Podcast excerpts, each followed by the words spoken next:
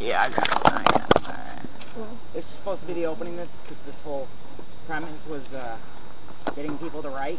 Right? Yes, so it's called The Words Will Come. Yay! Send us home with these words. When you are choked up and lost and cannot speak or breathe, the words will come. Scribble them on bar napkins, your palm, the waitress's forehead if you must. Don't let your words disappear into the ether of lost memories and forgotten dreams. When you are brain dead and burned out, the words will come.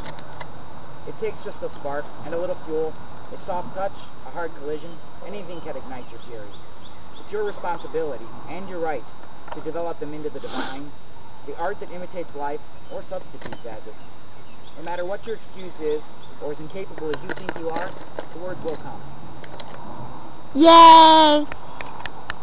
That's what should be uh, on the plaque. We have a plaque?